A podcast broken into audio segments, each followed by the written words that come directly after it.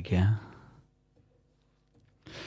Dámy a pánové, slyšíme se a slyšíme se na vlnách. Dámy a pánové, opět jsme v našem pořadě týden ve vědě připraveni s luxusním zvukem, protože luxusního zvuku není nikdy málo a řekli jsme si, že ty naše podcasty a vůbec musí nějak podle toho vypadat.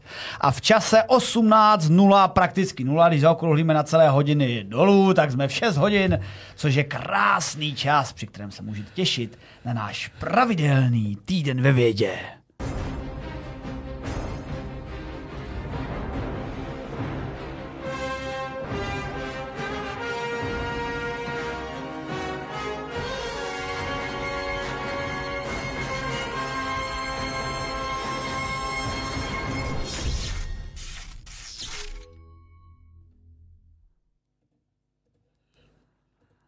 A v dnešním pravidelném týdnu ve vědě si tady zrovna pospolu sedíme, udělám takový efektivní pohyb o, celým monitorem.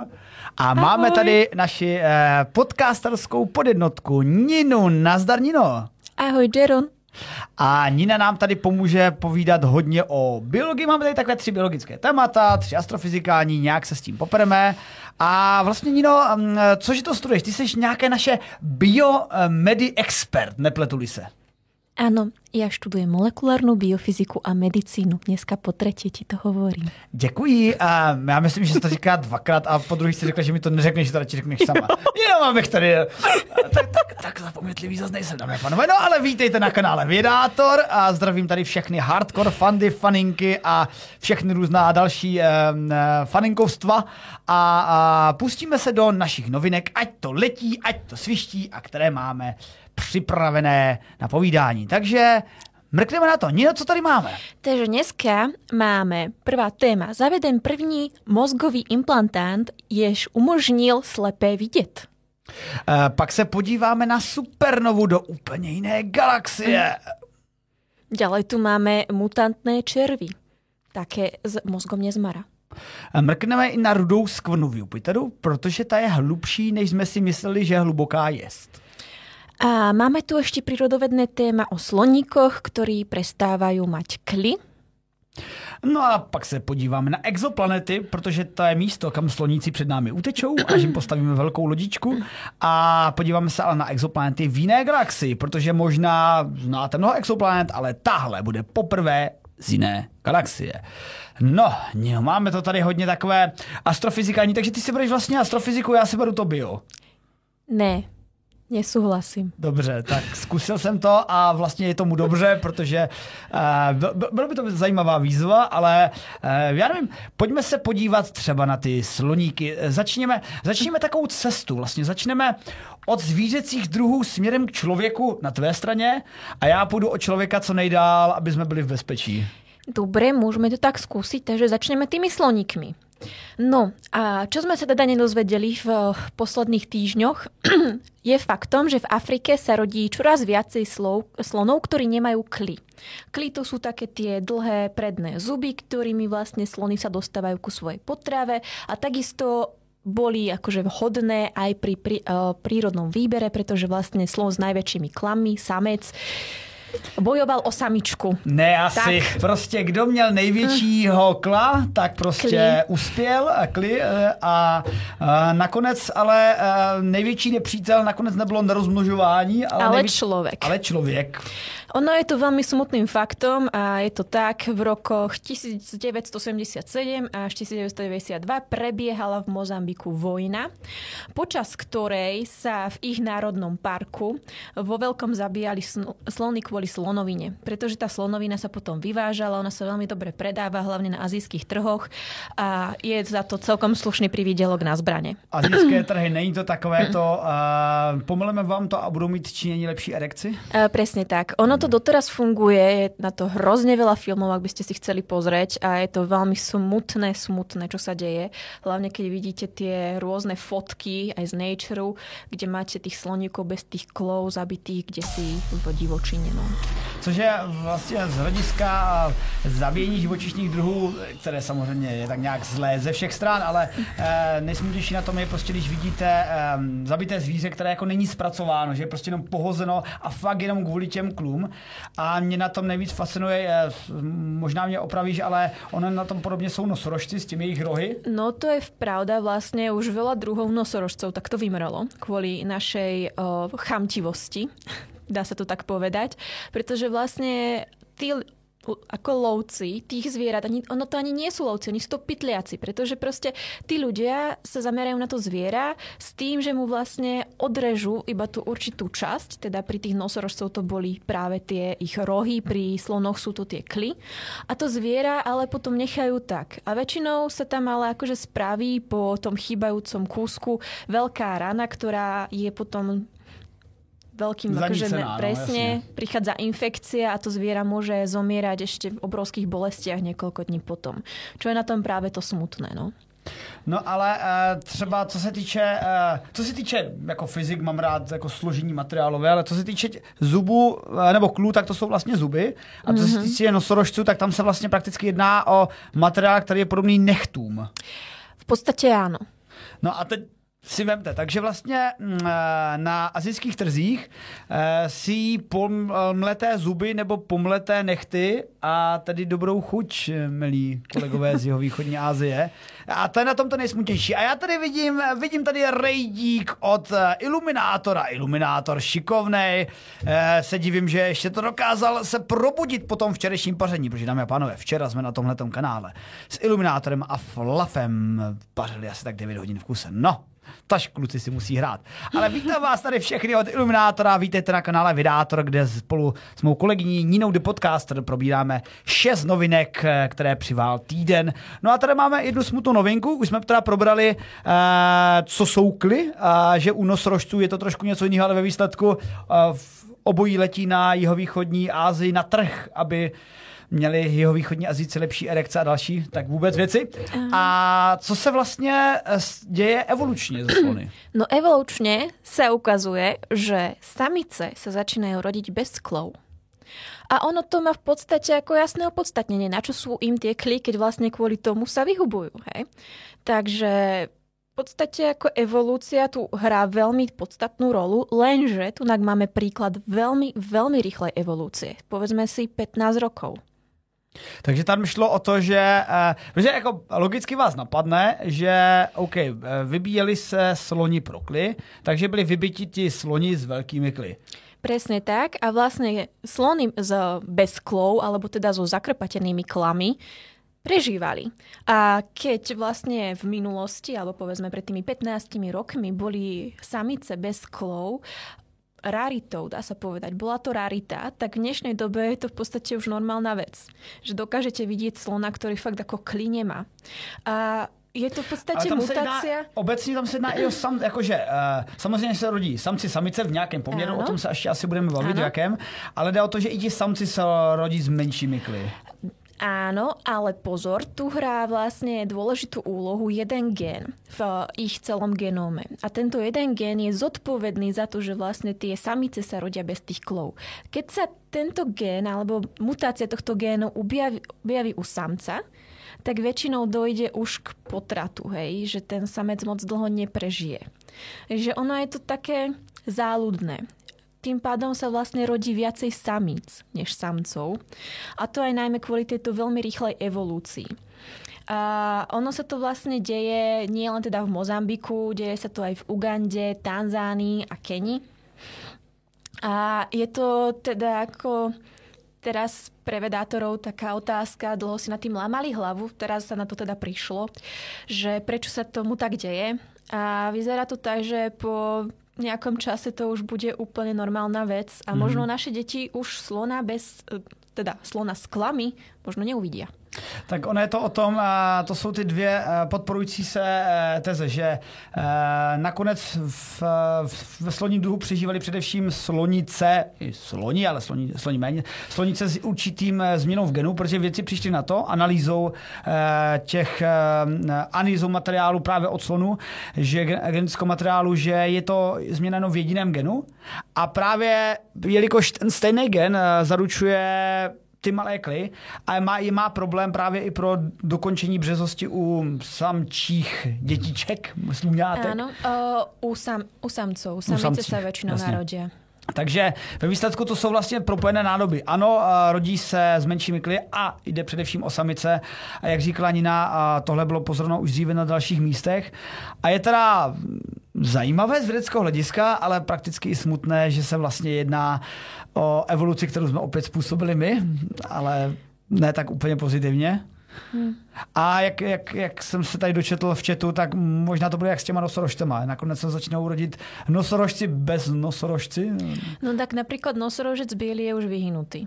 Čo se stalo před koľkými rokmi? Piatimi, šiestimi? Posledná, uh, posledný nosorožec, alebo teda nosorožica biela v Pražskej zozomrela. Yeah. Bylo to mm. u nás, no. No, takže e, zase další zafragované zvíře, e, Flawless Victory a můžeme jít dál a uvidíme, které zvíře to odnese příště. No tak ale aspoň... žirafy. žirafy, o, to, o těch jsme mluvili předtím, ale no. žirafy naštěstí mají hodné babičky a třeba nás umlátí, nebo ty pytláky umlátí těma svýma dlouhýma hlavama. Mm. To, jsem, to jsem taky, když jsem viděl, že v rámci e, třeba soubojů o samice si třeba žirafáci můžou zlomit krky. To je pravda. Ako ty, tie žirafy, oni sú zaujímavé celkovo, však ako proste šparať sa v nose jazykom, to je tiež ako u, u iných, u nich to neuvidíš. O, omluvte mě. Ne. Nejde to. Ne. A zkusil jsem, dobré. Tak ale každopádně geny nám opět zase v dalším výzkumu nám geny odhalili něco zásadního, co pozorujeme, pozorujeme, řekněme, makroskopicky, co pozorujeme tak nějak obecně a zase pěkně to jde, jde nalézt v genech. No a uvidíme, ještě nevíme, co to obecně bude znamenat pro celý druh. Zatím jakoby víme příčinu, víme, mm-hmm. proč je více samic a proč více samic bez klu nebo s malými kly. A teď je otázka, co to bude znamenat dlouhodobě. Jestli bude vlastně tahle ta populace slonů udržitelná, nebo tam budou nějaké problémy. Ono to skôr speje ku zániku, protože ak se bude rodit více viacej samic, pretože práve ten gen, s tým samice nemajú problém a bude teda upúdať samcov, tak sme celkom v probléme. A tak jako, jako je pravda, že tak, nebo na druhou stranu ti samci budou jako yes, najednou je víc. No a zase člověk, kdo by se s tím chodil do obchodu a tak, a to nic to mluvíme o, o lidech. A jdeme dál. E, takže každopádně taková je situace ze sloni, e, co tady vidím v komentářích, tak ICDF napíše, že i stejně jako chřestíři v USA přestávají chřestit, protože to, co bylo dřív varování, je teď prozrazení se a aby do nich lidi šťourali klackem, tak o tom nic nevím. Ale je to možné, je to možné, dohledáme, zjistíme. Ako to je isté o tých nosorožcech, oni už takisto prestávajú mávať rohy, akože už to za chvíľočku nebude nosorožec. Gandhi se ptá, jestli nejsou sloně matriarchální. No tak jako mají tam takové ty, ale tam jsou stejně vždycky ty hlavní samci, ne? Oni jsou matriarchální společnost. Jo, mm-hmm. ale mají vždycky velkého samce s velkými kly. To už nemají, měli tak dřív. Jako, kedysi možno, před těmi 15 roky. Tak, tak. Takže Gandhi Right. No a pojďme trošku do vesmíru. Říkal jsem, že půjdeme postupně od naší planety až dále, co nejdál, aby jsme se lidí zbavili. Začněme Jupiterem. V článku Vědy 24 jsme se mohli dočíst od našich kolegů, že Jupiter funguje záhadněji, než si myslíme. No ona obecně funkce Jupitera je tak nějak záhadná od jak živa, protože my jaksi nevíme úplně, jaké jeho složení my se dohadujeme. Je to plný obr, Očekáváme tam vodík, helium, plus nějaké další sajrajty, které nám umožňují udělat A moje zbarvení. otázka na teba, Jeron, kolikrát se Zem vojde do Jupitera? Uh, nějaké velkolepé číslo typu, že to bude něco jako tisíckrát až víckrát, přesný teda neznám, ale něco takového. A dozvíme se neskôr. Dozvíme se neskôr, ale jen to, co to, jen to, to tam naladím. Každopádně uh, uh, Jupiter je opravdu velký a hlavně je to taková vlastně nepovedená hvězdička, což i dneska budeme se o hvězdičkách bavit, protože ono není zas tak jako uh, daleko od Jupiteru k hvězdě, ono to vlastně můžete vidět i ve filmu Vesmína Odyssea, kde pomocí nějakého zařízení, monolitu, který se tam ponořil do Jupiteru, No, v knížce to byl Saturn, pak to změnili kvůli filmům, protože neuměli uh, v roce 68 udělat prstence. Takže uh, se monolit ponořil do Jupiteru a přiložil tam hmotu a tou přiloženou hmotou najednou měl Jupiter tu nadkritickou hmotu, aby se gravitačně zapálila ta vodíková fúze vodíku a už to byla malá hvězdička. No Jupiter je ale takový malinký cucáček, ten prostě na to nemá, ale ta velká červená skvrna nám naznačuje, že tam třeba něco zajímavého je, protože kdybyste chtěli být hodně eh, kreativní, tak není tam ten monolit a není omylem zapnutý opačně, že místo by tam přidával materiál, tak ho vysává máme tam zrichtýř. No to nevíme. E, zatím nám nic takového radar neoznačil a vlastně eh, kdyby tam byl, tak už bychom ho viděli. Protože právě v současnosti obíhá kolem Jupiteru sonda Juno, která má mm, radiometr s pomocí mikrovln a podobnou metodou, jako jsme schopni se podívat na Venuši a podívat se, jak to vypadá pod jejími mračny, tak se můžeme podívat i na Jupiter pod jeho mračny. Tam je jenom také drobný rozdíl.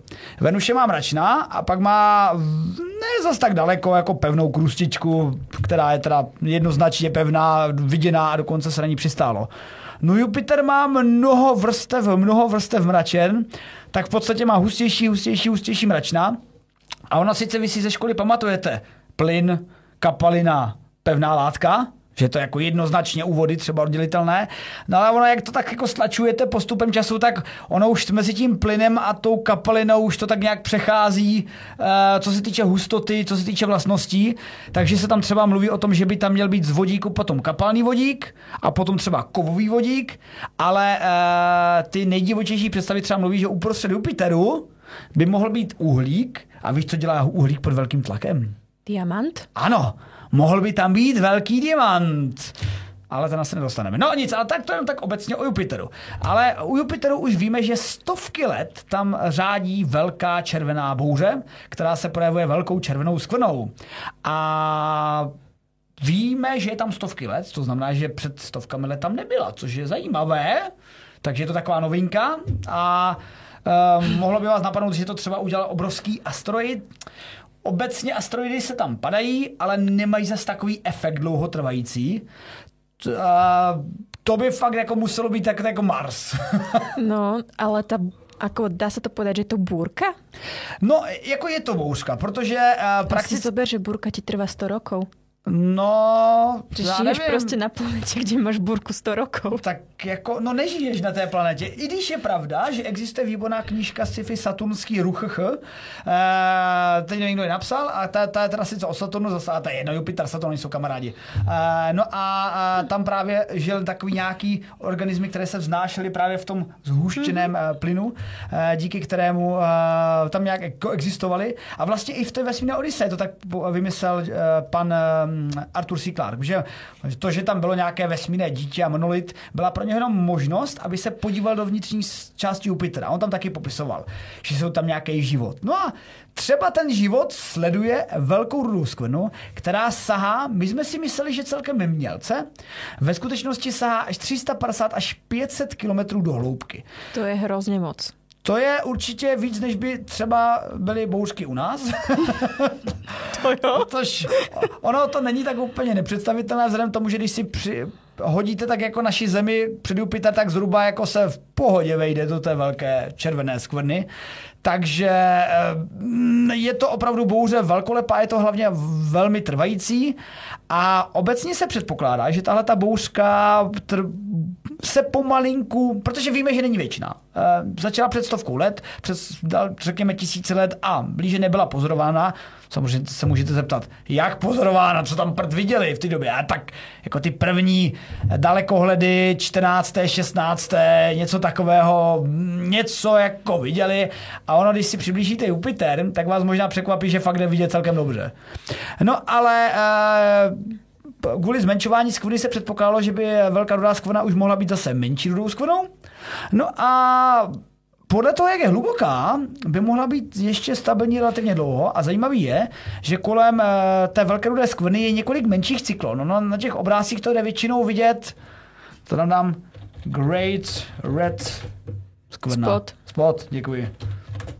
Jupiter, Dám obrázek a tady on to možná půjde vidět na nějakých dalších obrázcích. Jo, tady jsou takové ty menší cyklonky a ty... To rozklikni.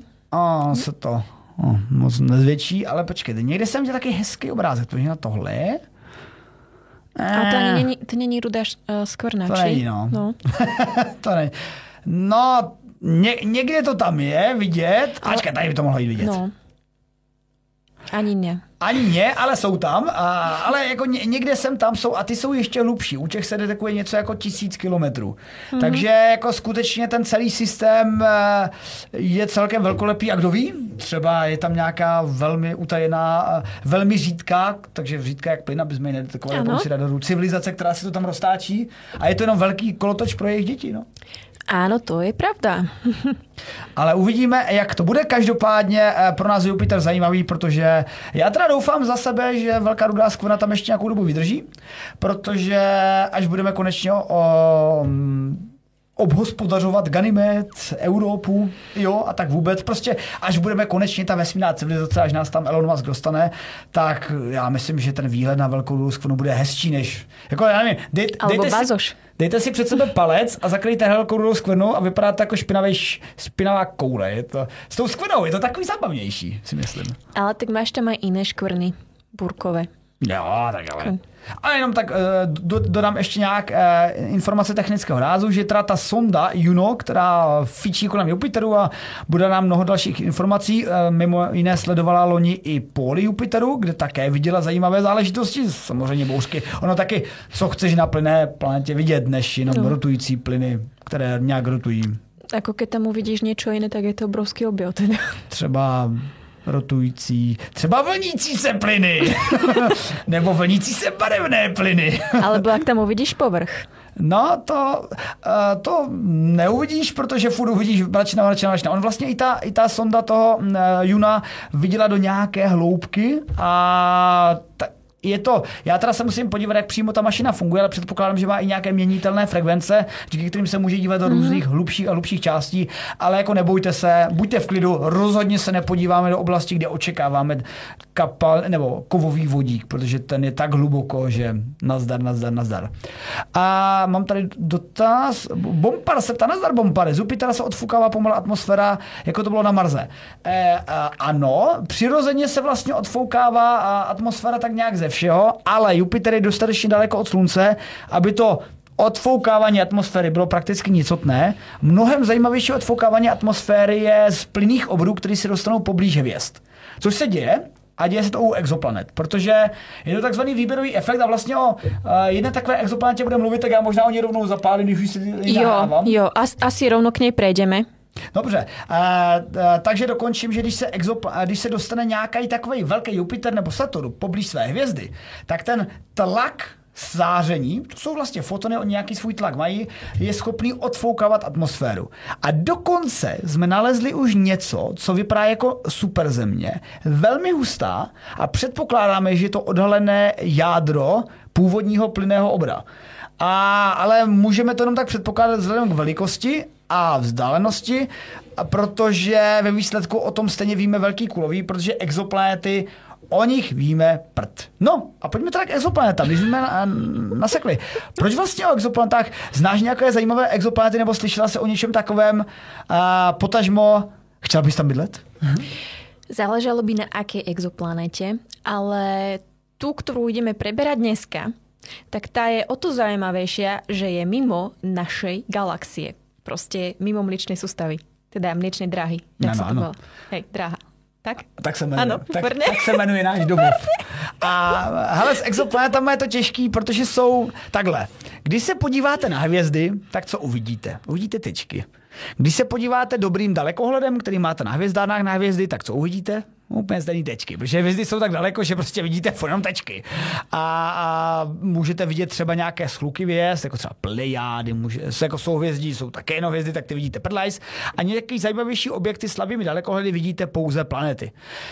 Hvězdy můžete si zobrazit tak nějak silnějšími dalekohledy, jako třeba brzy Jamesem Webbem, nyní Hubblem a SVT a dalšími teleskopy, ale obecně, když se díváte dál a když se díváte na jiné galaxie, no tak vidíte galaxie, ale jako vidět hvězdy v galaxiích. No, tak nějak tam ty tečky uvidíte, ale spíš je to... Ale to je akože teraz veľké, čo sa podarilo v Cambridge mm. prvýkrát zaznamenať. Už to máme, máme tu aj meno tej uh, vedkyne, astrovedkyne, je to ktorá to, áno, ktorá to vlastne, ktorá viedla ten tým, hej, ona to akože sama nespravila. A je to Rozana Di Stefanová. A já jí gratuluji, protože už teď má písničku od Stinga, ani to nevěděl. Rose, no nic. A, takže a jak jsem říkal, nemůžete vidět hvězdy v jiných galaxiích, ale můžete, a jak můžete sakra vidět planety v jiných galaxiích u hvězd? No nemůžete. A ešte by som chcela poznamenať, že to súhvezdie sa volá Honíci psy. Ano. Mně se to hrozně páčí.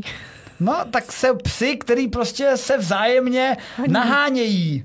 Áno. Normálně, to je, norm... a mimochodem to, to, to je taková pěkná matematická funkce eh, eh, honící psy, protože to máš eh, eh, taková křivka, že vybíhá pes a druhý ho nahání a stejnou rychlostí ho dohání. To dělá pěknou exponenciálu. Je tak, taková vsuvka. Uh, no a soujezdí honících psů v ga- ve výdové galaxii M51, která je vzdálená 31 milionů světelných let, teda je to, nedoletíme Budem, to budeme tu mať ale akože ďalej.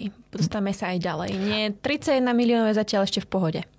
Ano, budeme, dneska utečeme i dál, se skryjeme Ano. před tím lidstvem a slony tam skryjeme. No a v téhle vzdálené galaxii jsme právě detekovali uh, exoplanety úplně stejně, jak je detekujeme u nás eh, v naší galaxii. Protože ani dneska nemůžeme vidět exoplanety. Prostě jsou daleko a jak jsem řekl, už ty hvězdy vidíme jenom fakt bližší, jako něco jako jiného než bod, ale prakticky ostatní hvězdy vidíme jako bod. A čím dál jdem na okraj galaxie, tak to není lepší a planety fakt nemáme šance vidět. Planety můžeme vidět jediným způsobem. Na to si uděláme takový experiment. Se pře- přemýšlím, eh, Nina bude pozorovatel, Áno, já budu hvězda vzdálená a toto je exoplaneta. áno. Eh, když se na mě podíváš, Nino, sleduješ eh, mou krásnou hvězdu, jejíž jsem já, a teď jsi na chvilku neviděla. Tieň. No, byl to tien, neboli jak se... Stín. Ano, děkuji ti. Eh, Stín exoplanety, protože v podstatě, když máme štěstí a čumíme na hvězdu, před kterou přejde něco, co ty zastíní, tak to něco může být. No, nevím, jiná hvězda, ale to bychom poznali, to bychom prostě viděli. Nebo to může být plyn, eh, nějaké množstvo plynu, což bychom poznali, že ta hvězda trošku slumí, ale když to bude ostrý zářez, tak to může být buď eh, planeta, která je dostatečně velká, ale ve skutečnosti samozřejmě on to není tak, že to zas, za, zakryje úplně celý, že to zatmění té dané hvězdy. Je to v podstatě jenom pokles jasu, ale ten pokles jasu na té křivce je celkem ostrý, protože najednou se tam objeví na té dané ploše jednoznačně uh, definovaný kotouček, který ji zastíní. A to môže byť ale aj čierna diera. To nemusí byť teda iba hviezda. Ano i ne. Kdyby to byla černá díra, která zrovna Mhm. nic nes, neslurpuje, eh, kdyby to byla černá díra, která zrovna nic nes, nenasává, tak by to bylo uh, gravitačně zdeformovaný, což bychom Mhm. poznali, uh, že mezi náma. Takže tak vlastně ano, mohlo by to být lecos, ale věci právě tím určili, že tohleto pozorování totiž ukázalo, že ten daný systém, který byl zastíněn, byl systém velkého červeného obra, nepletuli se, a to jsem na jízdu. Obří, ano, obří hvězdný obří hvězdný veleobr, to, to jde poznat, to psa Láďa, obří hvězdný veleobr a menší objekt, který je buď černou dírou nebo neutronovou hvězdou, která tak trošičku odsává ten materiál z té eh, obří hvězdy. Jo, ale pozor, to druhé vydáva silné rengenové žiarenie. Což není překvapivé, a protože když je něco malého, kompaktního, tak je to schopné ten materiál, který je na hvězdě úplně v pohodě, si normálně fúzuje, tak ho schopný zmáčknout a zdrtit a při tak vysokých teplot, nebo při tak vysokých gravitacích magnetických polích a rotacích, což právě vyvolávají často neutronové hvězdy, vzniká rengenové záření. No a tenhle ten objekt, byl zastíněn právě. Rengenový záření z tohoto objektu bylo zastíněno. A bylo zastíněno právě něčím dalším. Mm. A, a věci, Čím to bolo zastínené? tak jako jak říkala Nina, mohlo to být třeba plynem, mohlo to být eh, čímkoliv dalším, ale podle všeho, jak to bylo ostré a jak to samo moc nezářilo, by to měla být exoplaneta. Úplně stejně, jako vlastně detekujeme ty exoplanety u nás. Presne. A dostala krásne meno ako dieťa Elon Elona Muska M51 ULS 1B. No já si dovolím říct, že tohle jméno je podle mě čitelnější než jméno Elona Muska. A znie to ako heslo. Ano, uh, hele, já si pochybuji, že někdo takové, já myslím, že většina lidí má heslo 51 nebo heslo 55. A to sú také tie hesla, vieš, že keď zabudneš heslo a ono ti to pošle e-mail s tou náhradou hesla, tak to väčšinou znie takto. Tak, tak. A jak psal Jara X, nebo to mohla zastínit kosmická loď. A víš, proč to ale nebyla pravděpodobně kosmická loď? Právě kvůli uh, korelaci toho pozorování, protože ta pozorování fungují obvykle tak, že máte nějaké pozorování a díváte si, jestli v dané minulosti ta daná oblast nebyla pozorována nikdy dřív. A ukázalo se, že ty zásvěty byly dřív. Bohužel, eh, nebo bohužel, prostě je to tak, že tahle ta planeta obíhá v takové vzdálenosti, že orbita je zhruba 70 let, nepletuli se. Áno. A takhle vlastně poznáte exoplanety. Že vidíte někde zastínění a to zastínění se opakuje po Podru- jako, když ho vidíte dvakrát, tak, no, tak nevíte, tak je to... Ale tak ono bolo prejdených tisíc záznamov, proste cez tisíc záznamov z toho teleskopu Chandra, ktorý vlastne oni, ako na ktorom to skúmali, mm-hmm. bo cez ktorý to skúmali. Takže ako tam to muselo byť fakt ako inak overené, že to musela byť planéta. No a, a, ale je to zajímavé, že vlastně úplně stejnou metodu, kterou používáme e, pro detekci u nás, můžeme použít i pro vzdálenou galaxii. Samozřejmě to neznamená nic, že bychom jakkoliv tam mohli doletět. My bychom realisticky, kdybychom se hodně snažili a použili současnou techniku a byli ochotni letět generační lodi, tak bychom se možná dostali k té Alpha Centauri, mm. ale naštěstí i tam víme, že jsou nějaké exoplanetky. Áno, to je zase ale na ďalší výskum a musíme zjistit, jaká to je. Protože třeba uh, tady nám pomáhá spektroskopie, kterou zajisté znáš i ty ze svých ano, ano. experimentů, protože to já třeba spektroskopii úplně miluju. To je metoda, která vám díky ovlivnění záření, prostě když, jak jsme tady v tom našem modelu, budu svítit na ninu a budu svítit takým džernovským svitem, prostě typickým džernovským egoistickým svitem, a když tady kolem mě projde nějaká planeta, která bude mít nějakou atmosféru, třeba takovou nudnou ládijovskou atmosféru. A kdybych, no, ona by mě drobně zastínila a změnila by můj svit. A právě díky té změně svitu, v podstatě absorpcí nebo následnou emisí, můžeme detekovat a, a analyzovat plyny v té atmosféře. A kdyby jsme tam objevili nějaké věci jako třeba freony nebo metan, nebo ještě něco, helium. Helium? No tak jako spíš přemýšlím, co vytváří lidi. Vodík, uhlík. A ne, ne, ne, co prdí lidi a co, co je kolem, ale spíš myslím, jakoby, co, vytváří, co vytváří technologie lidí, víš, jako, že třeba... technologie. Jako podle mě hodně metanu. Metán, freony, a... čo, čo nám ještě narušá ozonovou vrstvu. No, asi, asi tyhle ty dvě věci. A samozřejmě, celkovo uhlík. Jasně, že... tak, ale uhlík je zase tady všude habaků, no. Jo. A CO2. Tak, tak. Halo, krásné plamy a halogen deriváty obecně. Takže jinými slovy, když objevíme v atmosférách těch planet nějaký náznaky tohle, tak si můžeme říct, safra, tam by mohlo něco být. Mimochodem je zajímavý, eh, s tím metanem je to taky takové komplikované, protože metan třeba detekujeme na Marsu a čekali bychom, že na Marsu by nemělo být tolik metanu, protože ne, kdyby tam nebyl život, ja by som sa teraz chcela podeliť s jedným novým výskumom, no, ktorý je ale mimo tohto. Nevadí, ohľadom Marsu. Sme tady. Na molekulárnej biológii som sa teraz dozvedela, brali sme totiž to uh, replikáciu RNA a celkovo vývoje RNA. A ono je to zaujímavé, pretože máte proste od vzniku Zeme po výskyt, prvý výskyt RNA u nás je proste nič, nič, nič, nič a zrazu RNA. A proste to je veľmi zaujímavé, že ako to mohlo vzniknúť len tak. Proste, že či sa naozaj všetky tie molekuly pozlukovali a nejakou zvláštnou náhodou... Jinými slovy, Jakým bodem RNA. začal život? Presne. A preto sa... To je nejväčšia otázka vôbec. Preto akože prišla ako prvá taká veľmi, ono, mohla by som povedať, že je to taká veľmi ako uh, výstredná teória, že RNA prišla z Marsu. Že proste život začal na Marse a kvôli tomu, že proste Mars, že sa tam mohlo stať presne to isté, čo sa deje aj teraz u nás na Zemi, že si to tam proste nejakí tí Marťania vyhubili nejakým spôsobom.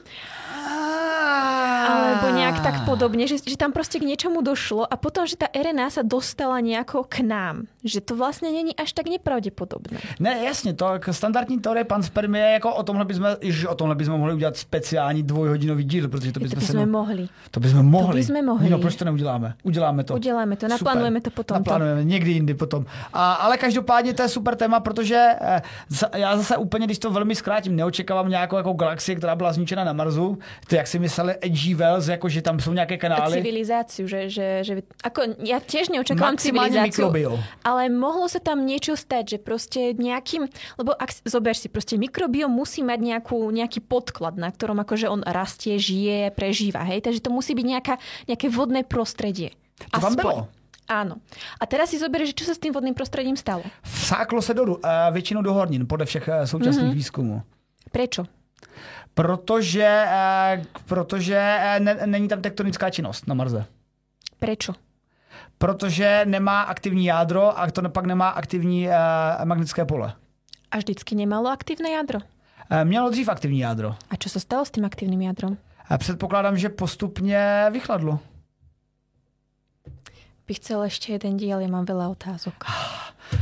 Ten Fína, vy úplně cítíte, jak to tady mezi náma bude jiskří na vědecké úrovni. No přátelé, ale o, o, Marzu, o Marzu na vědecké úrovni, no ale u, u Marzu si povíme někdy i dál, protože mimochodem to byla i zajímavá debata s Petrem Brožem, naším mm-hmm. vulkanologem, marsologem, venušonologem a myslím, že zrovna mu můžu udělat reklamu. Na Akademii věd je v pátek přednáška, teď nevím, jestli o Marzu nebo o Venuši, kdyby mi tady fungoval Facebook, tak, tak ho to uvidím, ale je tam výborná přednáška, mrkněte na ní, Petr Brož, najdete si na Facebooku.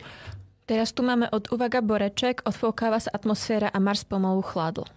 Ano, odfoukla se atmosféra a obecně na odfouknutí atmosféry se od jak živa předpokládalo, že to byla ten primární příčina. Nicméně eh, výzkum starý tak zhruba mm, měsíce tři, tak mm-hmm. se pamatuju, naznačuje, že ta pravděpodobně Buď to bylo 70%, nebo taky 99,9% atmos a vody a vodní páry nebylo odfouknuto, jak se čekalo, ale vsáklo se skutečně jako hydráty do hornin. Jo. A právě tam nefunguje na Marsu ten cyklus a už se o tom mluvíme a přesně víme, jo, že o tom budeme mluvit ještě hodiny.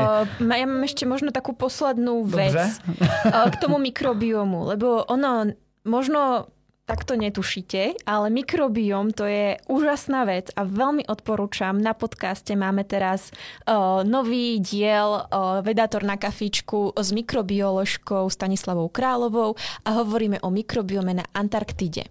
Oh. A práve ako sme zmienili ten Mars, tak mi trošku tak cvakla tá Antarktida, lebo v podstate, keď si zoberiem Antarktidu, tak ono to máš celkom podobné prostredie, ako bolo kedysi na Marse. Mm, ano, až na ten kyslík, ale vlastně... Až na ten kyslík, Ale to, no. to je právě třeba, já, já bych vlastně viděl dvě takové místa. Jako nejsuší pouště, Sahara, potažmo Kalahary, nejsuší, nevím. Myslím, že v Jižní Americe nejsuší poušť. Mm-hmm. A vlastně ta Antarktida. To jsou takové ideální místa, kde studovat, jak si může život ještě fungovat v těch extrémních podmínkách. A si zober, na té Antarktide ten život prekvita mikrobiálny. To je úžasné, čo tam akože dokáže byť. A ten život akože sa práve zbieha v tých mikrobiálnych plakoch a to fakt normál, to tam krásně žije. To je jako také malé mestečko pre baktérie. Jo, ale jako furt ten jejich kosmický program stojí za starou belu, ale tak... A právě proto dinosauři, protože dinosauři neměli kosmický program, tak to podělali. No, a my ale, ho máme. A ještě ti upovím, mikrobiom mal kosmický program, Jako se se musel dostat. Za předpokladu uh, pan Spermie, která ještě je velmi diskutabilní. No je to tady. Pane, dobre, dobre, pane, pokračujeme, to tady. pokračujeme ďalej. Ale dobře, a co kdyby třeba uh, z Marzu přiletěli hlístice, potažmo nezmaři? A ty jsou takový odolný, ty by to mohli přežít ten pád, ne? Potažmo nezmaži. Nezmaž je totiž to tak skvělý organismus. Jeho, keď rozmixujete, s ním se stane nový prostě. Jako to mě zaujalo, protože On, jako... Jeho fakt prostě mu otrneš hocičo, alebo prostě rozmixuješ ho, fakt celého rozmixuješ na bunky a ty bunky se naspěť spájají a vytvoria opět ten organismus. To je tak krásný organismus. Z toho hlediska mě fascinuje, že vlastně třeba konkrétně nezmar je vlastně jeden organismus, protože třeba mě to strašně připomnělo, když jsem poprvé viděl hlin, hleňky. Hleňky? Hleňky? Hleňky. Dámy a pánové, jestli jste neviděli hleňky, tak právě teď, teď uvidíte něco epického v životě. Hleňky, myslím, že se to jmenuje Disociel, nebo něco takového, hleňky a Safra. Teď mi vypadlo její jméno, tak se podíváme na video. Uh, videa. A Aha, aha, aha. Ježiš, a, a slizovky, tam zkus to Helenky, helenky. Mm. To jsou takový chrchle, eh, co, co poznáváte vždycky v lese. Jako to není houba úplně, to je takový jako polochrchle. Ale na tom je strašně zajímavý, že a tady je mám, tady je mám. Dy, myslím, že ty jsou to tyhle ty. Uh, Discitostylomicetes. Tes. A Um, moje kamarádka, která studuje uh, rozmezi, pomezí života z Liberce a byla tady někdy hostem navigátora a jmenuje se, a mám teď totální výpadek, a, ale já na to přijdu a zatím nám pověz, proč vlastně je zajímavý, ale já se na to tak vzpomenu, ty hleníky, mm-hmm. ale pověz, proč vlastně ty nezmaři a, a, a červíci jsou tak zajímavé pro a, genetiky nebo biologii, nebo co s nimi vlastně? Preskúmanie mozgu. Takže pre neurobiologov Pozor, pozor. Čo sa týka nezmarov, už sme si povedali, čím sú zaujímaví, že sa dajú rozmixovať, furt sa akože spoja, majú úžasnú regeneračnú schopnosť, ale takisto, možno si ešte pamätáte úplne zo začiatku biológie, keď sa brala, brali úplne také tie základy od bunky ďalej, tak ako prvý išli nezmary. A nezmar je vlastne teda živočích, ktorý má teda také polipové štádium, jeho môžete vidieť ako takého prilepeného povedzme, fakt vyzerá to ako tá priesvitná hlenka. A žije vo vodnom prostredí. A teda Uh, on vlastne nemá mozog alebo nemá nejakú sústavu. On má iba roztrúsené nervové bunky, ktoré vlastne ako keby zachytávajú signály z okolia. Takže on niečo také ako ucelenú nervovú sústavu nemá.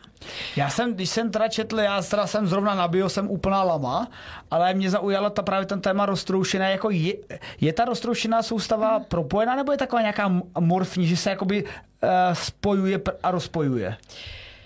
Oni medzi sebou komunikujú uh, na základe nejakých uh, signálnych molekúl, mm-hmm. ale že by boli nejako prepojené sa mi nezdá. Ale nechcem kecať zase. Jasně. A ono to i v tomhle článku, na který si můžete najít na stránce vydátor, to vlastně je, že to je princip, jak, jak u, u nás, dobře, u nás funguje vzruchy tím, že si je pozdá předávají neurony. A neurony se předávají pomocí nějakých signálních molekul, které se mezi sebou ty neurony přidávají. A to spojení je prostě pevné, dané a jenom ano. si učí cestu. Ale Nezmar je tak jednoduchý, že nic takového nemá.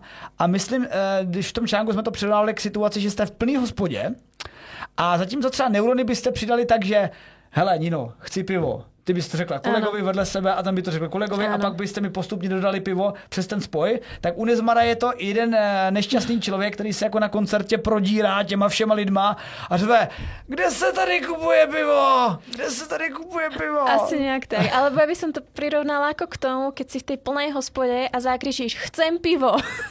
A možno to někdo zachytí. Tak, tak. No a, a takže nezmar je takový eh, fakt nezmar. Áno, je, je, to, cokoliv. je to taký nezmar. A teda, čo sa týka tých listov. Uh, listi sú jední z najviac preskúmaných organizmov, čo sa tohto týka. Máme jeden špeciálny druh, ktorý my teda skúmame a to je uh, carne, ka, Caneor habitis elegans. Caneo habitis elegans. Caneo habitis elegans.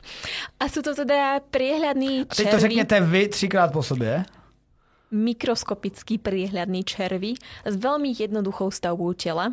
A oni vlastne tí o, vedci veľmi radi používajú, pretože oni majú proste veľmi jednoducho si ich môžete vychovať, môže, o, oni sa aj rýchlo rozmnožujú a majú pomerne jednoduchý genom.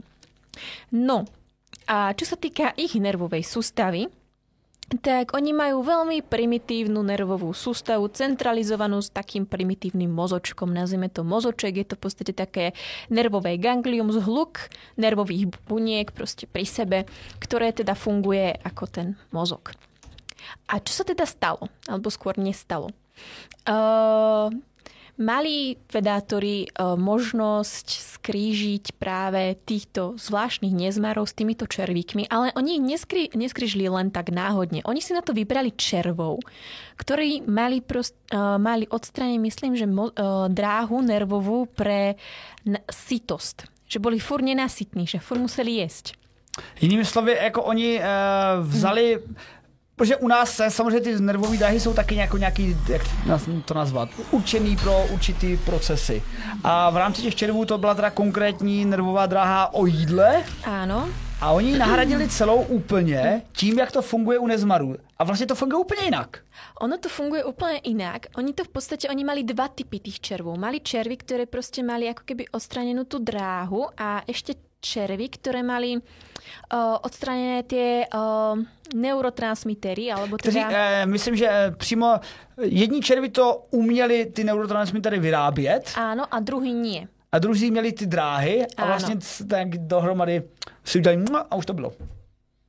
Co no nakon... ani nie. Ne? Tak, nie. Tak, tak, oni ich najprv vidíte, ešte, tomu rozumím? Oni ich najprv ešte skryžili s tými nezmarmi, že v podstate um, oni zobrali tie nervové bunky z toho nezmara a, a vložili ich vlastne do toho nervového ganglia tých červov, tých nenasytných. A vložili ich teda aj do toho, ktorým chýbali neurotransmitery, aj do toho, ktorým chýbala časť toho, tej nervovej dráhy. A potom ich skrížili. Akože Aha. tieto dva. No a teda snahou je udělat naprosto nezničitelného hlísta, kterýho když eh, ještě skřížíme třeba s eh, prasetem, tak ho můžeme chovat jako eh, zvíře a když mu dáme třeba křídla, tak může ještě lítat a používat jako zbraň. To je náš cíl. Nie, tie, ner- tie červy sa iba naučili papať normálne. To bolo všetko. Ako celkom, celkom sklamanie. No. Ne, ne, tak jako je, je samozřejmě, to byl takový jako blbý neapný vtípek a ještě než budeme pokračovat v blbých neapných vtípkách, tak tady vítám Flafa a děkujeme za raid od Flafa.cz, to je přesně ten další člověk, kterýho jsme včera mučili 9 hodinovou parvou a zdravím tady všechny od Flafa, ahoj, ahoj, ahoj a díky Tonda Mikasane za pochválení zvuku, no aby ne, máme tady na to šikovné zvukaře. Takže pojďme dál. Tady totiž zajímavý na tomhle výzkumu je především to, že my vlastně Mozok. Jedna chápeme najednou, jak vlastně funguje mozek u takového jednoduchého zvířátka. Áno, a vlastne, že keď nahradíme tie difúzne bunky uh, toho nezmara, alebo teda keď ich priložíme mm-hmm. do nervových ganglí vyšších živočichov, teda Tak nazveme tie, používat. že oni to dokážu používať, že ich vlastne ako keby zoberú a zaradia do tej dráhy, do tej chýbajúcej dráhy, že si vlastne tým opravia. Čo je zaujímavé, pretože keď si zoberete ľudský mozog, ľudský mozog je jedna z najväčších záhad doteraz. Proste je to veľmi komplexná vec, i veľmi akože uh, Určite tí, ktorí študujete medicínu, budete vedieť, veľmi ťažko sa to učí. A celkovo máme s tým doteraz problém pochopiť, ako mozog funguje ľudský mozog, pretože máme stále veci, ktoré si nedokážeme objasniť, ako napríklad uh, naše podvedomie, sny, napríklad aj taký efekt, ako je deja vu. To sú proste veci, ktoré zatiaľ na to dobrú odpoveď Nebo nemáme. lucidní snění. Alebo, to Což je vlastně veľmi luci- zaujímavé. To mě vždycky lucidní snění mě strašně trá. Je, Ale pozor, psychiku si vtedy brutálne ničíš. A to je dobře, že už lucidně nesním od, eh, od eh, základní školy, takže všechno je vyřešeno, jdeme dál. A jak psychiku, teď to je fajn, že ty vlastně paříš computer game ve svý vlastní hlavě. Akože ty keď si uvedomíš, že snívaš, tak ono to môže niekedy sa prekryť s tvojou psychikou, alebo niekedy môžeš fakt akože zájsť do veci vo svojom podvedomí, ktoré by si mal nechať tak. Jako jinými slovy. Opravdu chci zabít all humans na této planetě. Možná nic. Ale tak, dobře, takže vidíte, takže ti, co lucidně sní, buďte opatrní, nebo minimálně uh, noste v realitě odlišné oblečení než v vašich snech a, a ať to máte daný, ať si to nepletete. A to sú také akože všelijaké zaujímavé veci, že ako zistíš, že sní, že napríklad nemáš, párny po, nemáš uh, plný počet prstov, že máš napríklad 4 prsty, keď sa pozrieš na prsty, alebo že sa nevidíš v zrkadle, alebo také blbosti. No já při těch scénách, kdy na Realu Madrid dávám gol, eh, si vždycky takových detailů nevšimnu, jako že kolik mám zrovna prstů. Ale, ale dobrý, a, takže každopádně tenhle ten výzkum, když odloč, odskočíme k fotbalistům, k podobně inteligentním lidem jako a, třeba k hlistům, eh, tak eh, vlastně my je můžeme adaptovat a vylepšit pomocí nezmaru. Áno, A tř- otázka, kam to půjde dál. Protože už třeba víme, že i savce jsme schopni mírně modifikovat. áno. Ku příkladu měli jsme tady minulý týden úžasnou novinku, ta jako, jako za poslední týdny bych tuhle novinku označil za jednu z nejvelkolepějších ve vědě, protože jsme se bavili o první úspěšné neimplantaci, ale prvnímu úspěšnému napojení zvířecí ledviny na lidský oběhový systém, mm-hmm. protože bylo geneticky upravené prasátko, aby na to nereagovala naše obrany schopnost. Že my si vlastne takto na prasietkách môžeme vyrábať orgány? No to je samozřejmě ideální představa hmm. do budoucna, protože přece jenom motorkáři nám nejsou schopni dodávat tolik orgánů, kolik potřebujeme. Máme málo motorkárov. Ano, a každým dnem méně a méně. Hmm. takže a, stejně, no nic. A, takhle, takže opravdu tenhle ten výzkum je zajímavý a je důležité se učit, jak s těmi věcmi zarábat. A nakonec jsme schopni skutečně vytvářet něco, čemu se vlastně říká, jak se tomu říká, když máme ty dva živočišné druhy a zkombinujeme. Je to v, jedn, je to v jednom Mutant. anime. Ne, mutant. Chiméra. Chiméra. A je to v mém oblíbeném anime uh, Black Metal Alchemist. Ne, to je ten druhý. Full Metal Alchemist. To, je, to bude až další díl. Mm-hmm. Uh, tak jo, tak tohle jsou naše uh, neurony a když jsem měl, když jsem měl dvě, dvě sci-fi, tak ti dáme snad i druhé zvířátko, ne? Človeka? Tak dáme ti člověka. Zbavíme se toho člověka. Dobre, tak ďalšie zvieratko moje je človek. A tento raz bude hlavnú rolu hrať jedna pani, ktorá oslepla dôsledkom veľmi zákernej choroby, ktorá ničí um, zrakové nervy. To znamená, že ona v priebehu niekoľkých pár dní úplne oslepla. Táto pani sa volá Ber, uh, Berna Gomez, uh, Bernie Gomez, neviem ako sa presne číta jej meno, ale teda uh, jej osud bol veľmi smutný. Každopádne nový výskum jej dodal šancu a je veľká pravdepodobnosť, že ak bude tento výskum úspešný, pani bude znovu vidieť. A jedná sa teda o prvý mozgový implantát, ktorý pozor obchádza zrakový nerv. Pretože implantáty, ktoré sa napájajú na zrakový nerv, už sme tu mali. Hej. Um, volali sa podľa takého nemoc dobrého piva.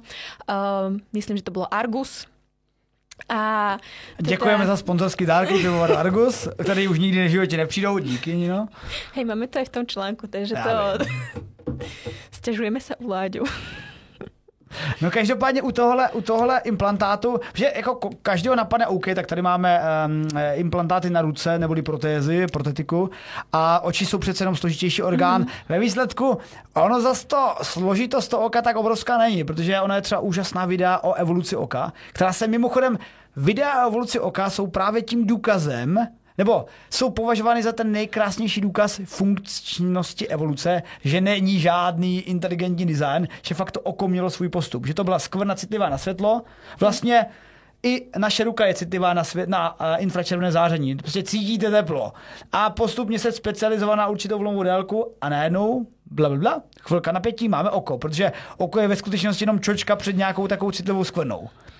A co se týče bionických implantátů, tak jak říkala Nina, něco existuje, a ne úplně mega úspěšný. Mm. Když se právě podíváme na to velmi kvalitní pivo Argus. Akože ono to není, že mega, že by to nebylo úspěšné. Hej. Ono je to dost úspešné na to, čo máme teraz. Hej.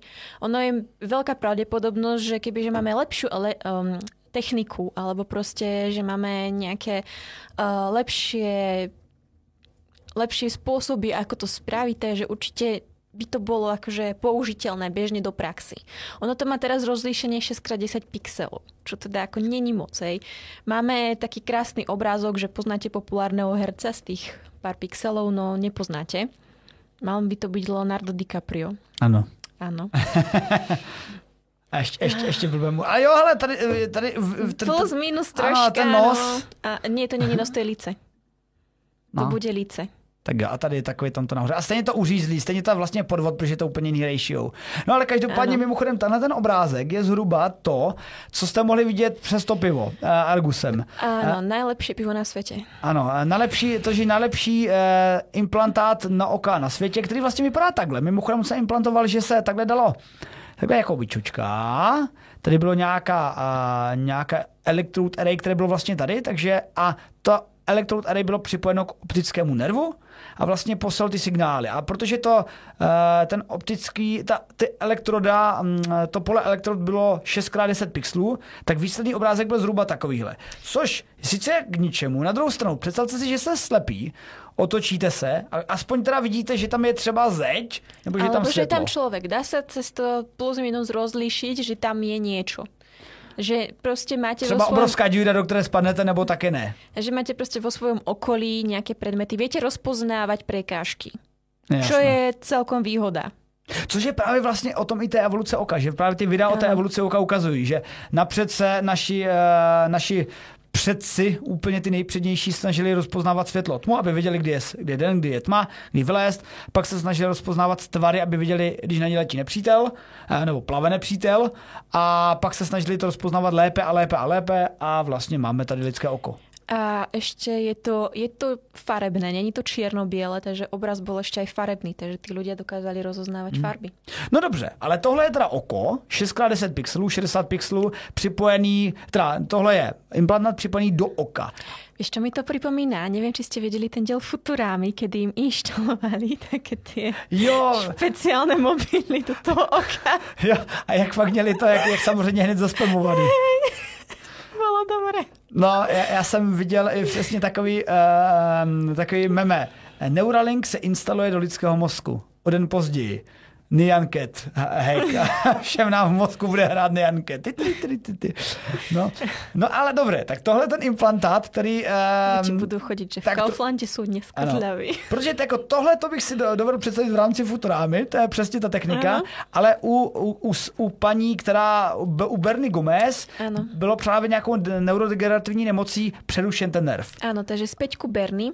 Uh, čo sa u nej vlastne stalo je to, že my tento implantát nemôžeme aplikovať a to kvôli tomu, že zrakové nervy nie sú.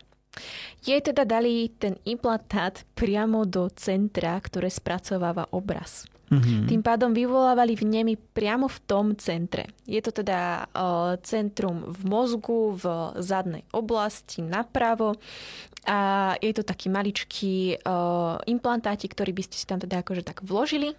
Ono sa hovorí, že je tam jednoduchšie zavedenie, asi, asi áno. Keď som si teda pozrela ten obrázok predtým, čo sa týka to, ako to tam dávali špeciálne do toho oka a tak ďalej, tak asi malá operácia, nie až... Uh, nie, nie úplne otváranie celej hlavy alebo malého, malej časti, kde zavedete ten implantát, asi nebude až taký problém, ak je to úplne anestece, bla bla bla, proste ako to tam inštalovať nejako pozriešte s tými okuliármi, tak asi to je naozaj jednoduchšie. No a Uh, ten obraz mal ale pani opäť rovnaký, hej, bolo to 6x10 pixelov, mm.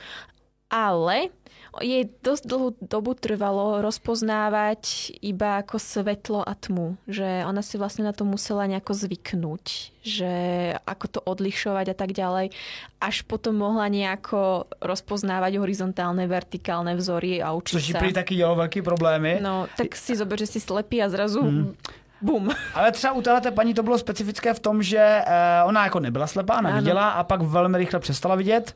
A teď se jí to teda na chvilku vrátilo, protože tohle to není její řešení, které bude mít finální. Ona to má jenom v rámci tohle experimentu, kdy právě to bylo poprvé, kdy byl přímo z nějakého optického implantátu, který teda vlastně byl ty brýle, to dovedeno přímo do mozku, vlastně jak to vidět na tomhle obrázku.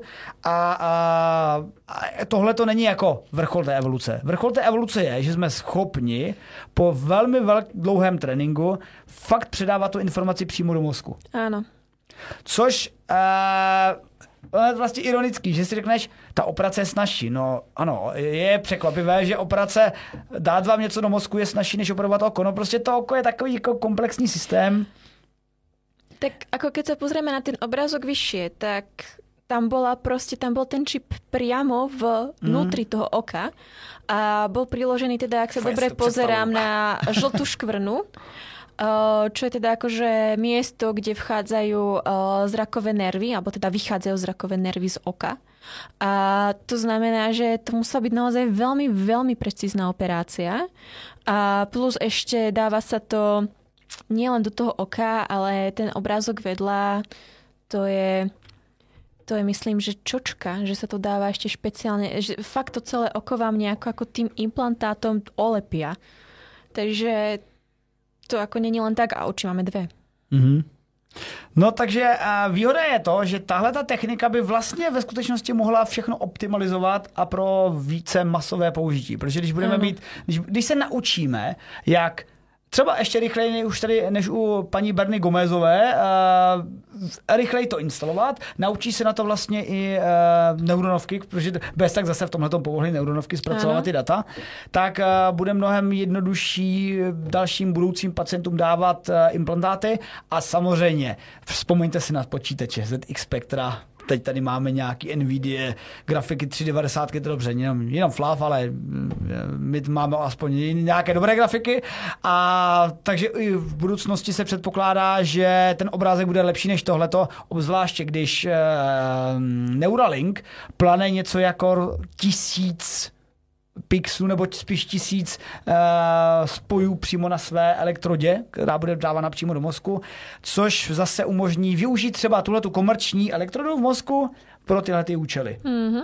A, a mimochodem bylo tady pár otázek, eh, třeba na to, Karlu Novákovi se zkusím zodpovědět já, jestli by to nešlo bezdrátově. No, tak ale samozřejmě by to šlo bezdrátově, ale na bezdrát bys potřeboval speciální anténu, speciál by, potřeboval bys uh, baterku na tento signál. A to jsme opět při tom anténovém muži. Ano, a jsme opět u toho antenového muže, eh, legendární Ježíš Maria, teď se ho najdeme rychle. Uh, Man with anten. Muž s anténou. Což eh, mimochodem byla výborná přednáška, kterou jsme měli, no tak výborná. Prostě byla to přednáška a diváci by sami řekli, jestli byla výborná nebo špatná, kterou jsme měli na letošním komikonu, což je frajer, který eh, nevidí barvy, eh, je barvoslepý a pomocí detektoru si rozlišuje barvy, aby mu zvučely v hlavě na různých frekvencích a považuje se eh, za jediného pravoplatného prvního kyborga ale on je tak trošičku umělec a to což ten účest tomu napovídá. Ano. Si zober, jako s tím spí. No, na zádech bych spal. A nebo v sedě. Ale na břiše ne. A ještě mám také, že, že vieš, že keď tá antenka, on si to, pozri, on si to môže aj natáčať, že to môže mať aj dole, môže to mať akože, no. že, že to musí cítiť do tej kosti. Jako, ano, jako taky se si říká, že takový jako, že, uh, že ti ta antenka tam prostě nepříjemně, no prostě toť, toť náš muž s antenkou, ale, a, ale uvidíme, eh, co budoucí uživatelé eh, mikročipů v mozku, aby mohli používat oka, kde to tady máme. Áno, a ešte tu bola otázka, že čo tak vymeniť celé oko. Aha. To ma privádza k bionickému oku z Jamesa Bonda, teda kto ste ešte nevideli najnovší. Počkej, tam je bionické oko? Odporúčam vrelo pozrieť a potom Dobře. by sme mohli urobiť diel na Jamesa Bonda a techniku v Jamesovi Bondovi, či by to bylo reálné. Věda versus James Bond, výborný nápad, protože my jsme zrovna přemýšleli, jaké další témata chceme opakovat vědu versus Dunu, protože in. Vědu versus Matrix, protože bude in. A Bond je vlastně... Bond. A si zober, že tam máš toľko techniky, ktorá, že či, či by bola ako reálna. Fakt, že si zober, že prostě on tam budem spojovat. Všetci, kteří jste ne, to ještě... tak dobře, tak asi ne. Dobře, tak, tak Protože budouce. já Bonda opravdu miluju a chci se... Dobře, tak já, já si doženu Bonda. Ano. A... a tak jako je ten malý spil, je tam bionické oko. Dobře. A keď si to pozrieš, Deron, tak by sme na to teda mohli urobiť, lebo to má fakt zajímat, či by se to vůbec dalo. OK, OK. Prostě není to úplně easy. Ono, to v rámci těch konspirací, co vždycky říkají, no konspirátoři, teď přece naše vlády nás ovládají pomocí uh, mikročipů, očkování, whatever. Já se vždycky uklidním, přátelé, naše úroveň naší techniky je úplně, buďte v klidu, jako. Jo. tak, a tam si zober, že nějaký C, alebo nie, uh, Q, alebo ako se volá ten Q, ano, Q, Q. ten Q, že tam vždycky vymyslí něco úplně super skvělé a ty si hovoríš, že Ako je to možné? A já no. to chcem. Tak přátelé, já se tak tady dívám a nakonec nám zbývá poslední vesmír, protože uh, můžeme se podívat dál a jak říkala Nina, prcháme... 60 milionů světelných rokov. Prcháme co nejdál od naší planety. A ve dvojnásobné vzdálenosti, než jsme viděli exoplanetu, jsme sledovali supernovu. No přátelé, ze supernovama je to takové zajímavé. Napřed, co je to supernova? Když hvězdička, která je dostatečně velká, umře, tak buchne. No a to je zjednodušená verze, složitější varianta, že těch supernov máme více typů, máme dokonce hypernovu, takže hypernova není jenom obchod, ale je to skutečně eh, to nějaký hvězdný objekt. Ale primárně jde o to, že eh, při velkém záblesku, eh, kdy najednou nestačí tlak záření při fúzní reakci nejen helia a vodíku, ale také dalších prvků, protože ty větší hvězdy mají dostatek materiálu, aby vytvořili dostatečně velkou teplotu v jádru pro pálení vyšších materiálů, větších nebo dalších materiálů až k železu. No ale když prostě je materiál vypálen a je ta hvězda velmi hmotná, tak září relativně krátce, ne třeba nějaký miliardy let, ale třeba stovky milionů let a pak se zhroutí do sebe a při tom obrovském tlaku najednou splane masivní termonukleární reakce, reakce skrz celý objem a několikrát se tam odrazí, ono to má ještě několik takových zásvitů, předsvitů, že to, jako to nejenom prostě nic, nic, nic, zmenšení brd. To je prostě nějaký zásvity, druhá vlna, třetí vlna, čtvrtá vlna. A dřív jsme něco takového detekovali uh, v několika stupních. Uh, dřív jsme takovali třeba takovou kilonovu pomocí, uh, pomocí uh, gravitačních vln, uh, která nám tu informaci dá první a třeba až ten záblesk světla přijde o něco později. Což občas funguje taková kooperace, že když máme uh, nějaký záznam od někud z gravitačních vln, které dřív byly právě taky velký objev, teď už je normálně používáme jako detekci, tak jsme tam pak rychle natočili teleskopy. Rychle znamená, jako, že jsme měli čas třeba jako několik dnů, takže v klidu. A, a podívali se tam. A v tomto případě je zajímavý ten výzkum, nebo ten, ta detekce supernovy, že je vlastně strašně nezajímavá. Protože Tady nevyužíváme žádné moderní techniky, žádný um, gravitační detektory, tady prostě využíváme hloupé pozorování. Ale díky tomu, že už máme napozorováno, tak jsme byli schopni se rychle podívat, co se tam něco děje, a pak se podívat do, minulus, do minulých záznamů. Protože sice eh, problém supernovy je, že supernovy jsou Supernovy, když vybuchnou, tak přezáří třeba celou galaxii. Za galaxie tak nějak sledujeme hodně často, ale prostě nedíváme se furt od rána do večera na všechny části naší oblohy. Prostě to bohužel nezvládáme, tolik teleskopů neexistuje. No ale naštěstí díky této supernově, která teda od nás, ona vlastně vybuchla v ten moment, kdy tady těsně končili dinosauři, takže dinosauři skončili, buchla tam supernova, 60 milionů let to, to rychlosti byla, světla. To bylo jakože začátek nové éry. Ano. Skončili mi, prostě, zbochla nějaká ano. nová. Skončili dinosauři, přišel eh, postdinosauří Ježíš, který byl ve tvaru pravděpodobně nějakého malého cicavce. Uh, po, pobíhal tam. Hurá. Strava.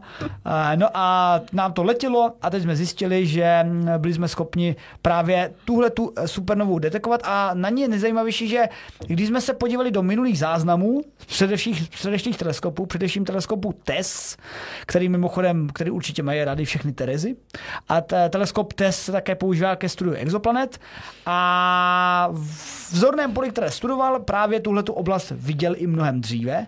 A my jsme byli teda schopni detekovat, jak tahle ta supernova, která se jmenuje SN 2020 FQV, což naznačuje, že byla loni, a SN supernova. Eh, no a zjistili jsme, že vlastně po hodinu po prvotním varování eh, jsme ji mohli změřit a pak se podívat i do dávné minulosti, jak ta hvězda vlastně, jaké byly ty fáze. Protože co my teda očekáváme obecně od těch fází? Že v podstatě hvězda se nafukuje, nafukuje, nafukuje, protože zapalují se další další termonukleární reakce, ale pak se to vypálí a celý se to zbortí. Ale to zborcení jako je rychlé, ale stejně to není za dvě sekundy.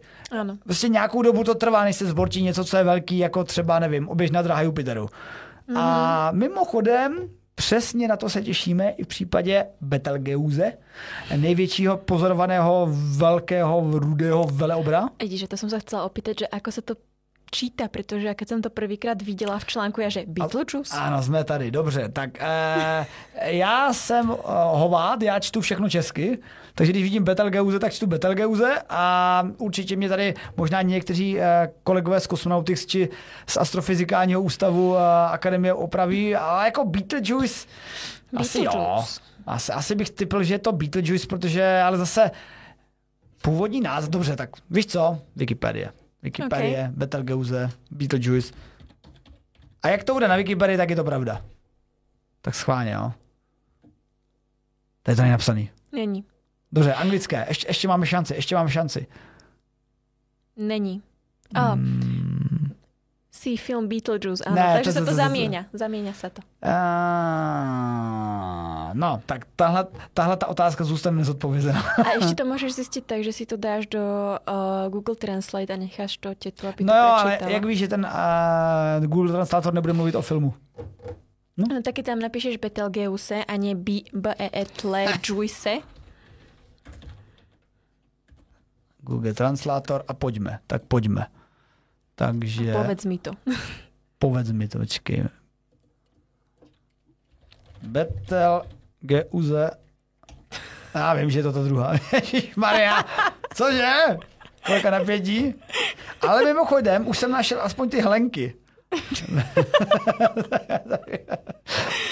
Počkej, jako ne, nebudeme riskovat. Takhle skopirujeme, Ctrl C, jdeme to sem. A to máš z ruštiny do češtiny. To je jedno. A, a to musíš teď fakt do, do angličtiny. Maria, to je otrava. A on ti to prečíta s ruským prízvukom. Už teď se mi nechce. No, to je čeština, ruština. Počkej, jak je to? To mě, zaj- to, mě to začalo zajímat. Betelgeuse. Betelgeuse. jak je to japonsky? Dobře, a tak počkej, přestaňme dělat srandy, eh, angličtina. Jak je to německy? Ne, dobře. tak dej aspoň korejštinu, nech je to zajímavé. Beetlejuice. Tak a teď to fanoušci ví, já nemám sluchátka, tak nevím. Pohodě. Díky. Beetlejuice. Beetlejuice. Beetlejuice, takže je to ten film. Já jsem to viděl. A dej mi to rusky ještě. tak pojď, to mě taky zajímá, počkej, ruština kde. Uh, je K, R. Tady je. Betelgeuse. Toto stojí za to, to si vypočuj. Přátelé, a teď přesně kvůli tomu se tady zdržujeme. Betelgeuse. Vodka. No nic, popojedeme. Betelgeuse. No, takže každopádně eh, tenhle ten výzkum nám ukazuje, že je důležité fakta mravenčí práce, protože eh, jsme detekovali něco, co eh, jsme nevyužili k tomu moderní přístroje, ale nebo moderní přístroje, oni jsou to moderní přístroje, moderní teleskopy, mm. ale jenom jsme se byli schopni podívat do dávné minulosti a najít tam ty informace. A důležité pro nás je pak jako natrasovat ten celý vývoj té supernovy, protože nám to víc ukáže o té Betelgeuse, eh, ve, která ve skutečnosti taky vybuchne. A ona je blízko nás? Takhle, ona je relativně blízko nás a hlavně je relativně obrovská, a mm-hmm. takže jako mm, nemuselo by to být úplně bez problémů. Takže by nás to mohlo zasiahnuť. Mohlo by nás to zasáhnout. Mimochodem, tahle ta teorie o zásahu kosmickým výbuchem eh, předpokládá, nebo spíš tahle ta hypotéza eh, je i za jedním vymíráním na naší planetě, mm-hmm. že podle nějakých nálezů se zdá, že jedno z velkých vymírání dá relativně korelovat s nějakou velkou událostí, nějakým výbuchem nebo nějakým kvazarem, který mířil naším směrem, protože eh, k tomu ovlivnění došlo především na půlce jedné naší planety. Mm-hmm. A plus byly nějaké nálezy zvýšeného množství radiace nalezeny v, v, v země eh, v, té, v tom období. Takže... Takže bo, bola to, bol to obdobie veľkých hmm. vecí, nejaká hypernova no, vybuchla. Ale 548 světelných let, no, to je, to je, nič. To je za rohem. No. Takže, takže tak, Ale přátelé. plus minus 50, jako je tam ta odchylka. plus minus 50, jako ve, v tom výsledku, ve výsledku je to... Ale no to... Tak jako, hele, jsem, já, já jsem jako fyzik, já to dovolím. I když je pravda, že nás učili uh, směrotná odchylka do 10, což vlastně sedí, no, plus minus 50 do 45, takže, takže to měření bylo provedeno správně. Jo. Dostává zápočet pana, paní Wikipedie. No, a takhle to s, Betelgeuse, s Beetlejuicem. No a, a ještě jsem sliboval, tady byly nějaké otázky. Uh, ano. Tak ani na ně nezapomenem. ICDF se, myslím, ptal, jaký je rozdíl eh, mezi uh, tady bylo uh, chimérou a tím druhým. Mutantom? Asi. My sme si to už hovorili, čo je to chiméra, čo je to mutant. Tak to řekni. V našom predošlom, aj keď dáš do Wikipédie, tak je to tam krásne popísané. A, uh, Já se ptám naší Wikipedie tebe. oh, no tak. Chiméra, uh, to máš, uh, no, chiméra mutant. Marvel. Marvel. tak, tak pojď.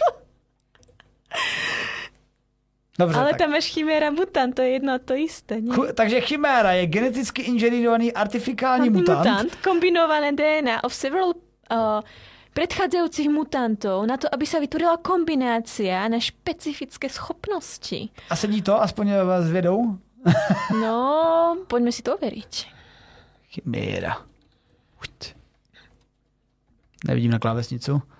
Chiméra. A nie z mytológie, to bola mytické stvorenie Hmm. A inak to bola... Wow. Tak chiméra se to píše, ne? Uh, keď dáš iba mutant. Tak dobře. Že čo je to mutant? Tak ono ti to nájde. Že je to organismus s mutáciou. A chiméra je, myslím, že kríženec. Jasně, takže, takže mutant je vlastně um, Uh, že nemá přidaný další cizí uh, eh, DNA, další On části. On mutoval ako keby v tom danom géne, v genóme, alebo teda, že si tam stáne. Lebo však si zober, že ako teraz by to neznelo nejako hnusne, ale Downov syndrom, mutácia. Mm-hmm. Máš proste, o, tiež je jedna z, formu, z formy mutácií, takže aby sme mohli byť hnusní, to je v podstate down, o, ľudia s Down, Downovým syndromom sú mutanti, nie? Jako jo, a tak ona všechno mutanty, vlastně zrstci mutují. Z, áno, a například aj ľudia s modrými očami, aj to byli mutanti. Ano, můj synek mě zmutoval úplně. Já mám tady hnědý oči a můj synek má modré oči. A, a Teril? Teril má zelený oči, takový modrozelený. Tak možno jsem ještě změnil.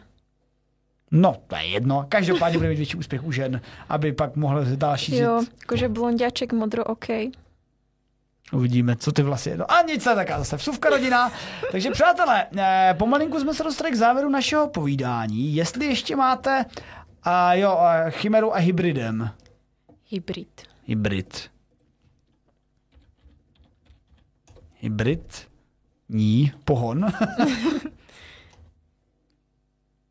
Hybrid elektromobily, hybrid Wikipedie. Tady, už to máme. Kríženec potomka. Áno, to, to sú tie, to sú tie špeciálne, one, uh, One druhý, druhý, t- tam, tam bol aj to Grizzly z... Pizly. Áno, Pizly. to je hybrid. Takže ano, takže tady máme tak kříženec mezi nimi a druhý, protože uh, medvěd grizzly, když seš uh, Kříž s kříž s pandou. polárním medvědem, ne, Ne, pandou. Spol, spol, Ty úplně vidím tu děsivou pandu. Tak to je pizly. A počkej, Pizly. a to má, to má to samé, co kůň a osel, to je lama. Máme ještě nějaký... Nie, to není lama. Ne, počkej, tak ne, kecam, idiot. Uh, to je mezek. Mezek, áno. Mezek, mezek. Lama jsem já, že to nevím. A tam máš ligra. Jo, a- Lva a tigra. Tigr a ligr. Ligr. Já mám kamarádku, a taková jako moje středně inteligentní a ona vždycky si pletla, uh, co to bylo? Levhard a Gepard. Říkala tomu Gevhard. Ale myslím, že to existuje. To se já tak myslela, aby se to nepletla. Možno áno, ale sa to volá inak. No, máme tady ještě nějaké otázky. Eh, Nina dělá hlas pro překladače? Ano. Áno, ja sa tým živím. Tak tak. To je moja práca po Česky se to čte česky. Ano, česky se to čte česky. Prostě Betelgeuze, Betelguze. Děkuji Martin Hok, já to tak, tak používám. A ještě, a jestli máte nějaké otázky, tak sem s nima ještě mrskněte. No a my se pomalinku blížíme k totálnímu závěru, protože jsme si tady dopovídali. Takže já ti děkuji moc, Nino, že jsi udělala čas na naše povídání. Ja taky ďakujem. A můžete v Níninu, Níni, Níni, Nini tvorbu pozorovat především na našich podcastech, kde vlastně všude jsme. Uh, no tak my sme na Apple podcastoch, Google podcastoch, na Spotify a ešte sme sa najnovšie pridali aj do skupiny českých podcastov, takže už by sme mali byť vyhľadateľní skoro všade. Ak, máme ešte, ak máte ešte nejakú stránku podcastovú, na ktorej nie tak nám to kľudne napíšte do chatu a my sa tam pridáme. A protože jsem si konečně vzpomněl na příkaz, tak na Twitchi jsem to tam mrsknul a teď na tomto nekonečném zápisu vidíte i tři naše odkazy na naše podcasty, kde je velmi kvalitní zvuk, protože lep, kupujeme lepší a lepší mikrofony. Áno, presne tak. Tak, tak.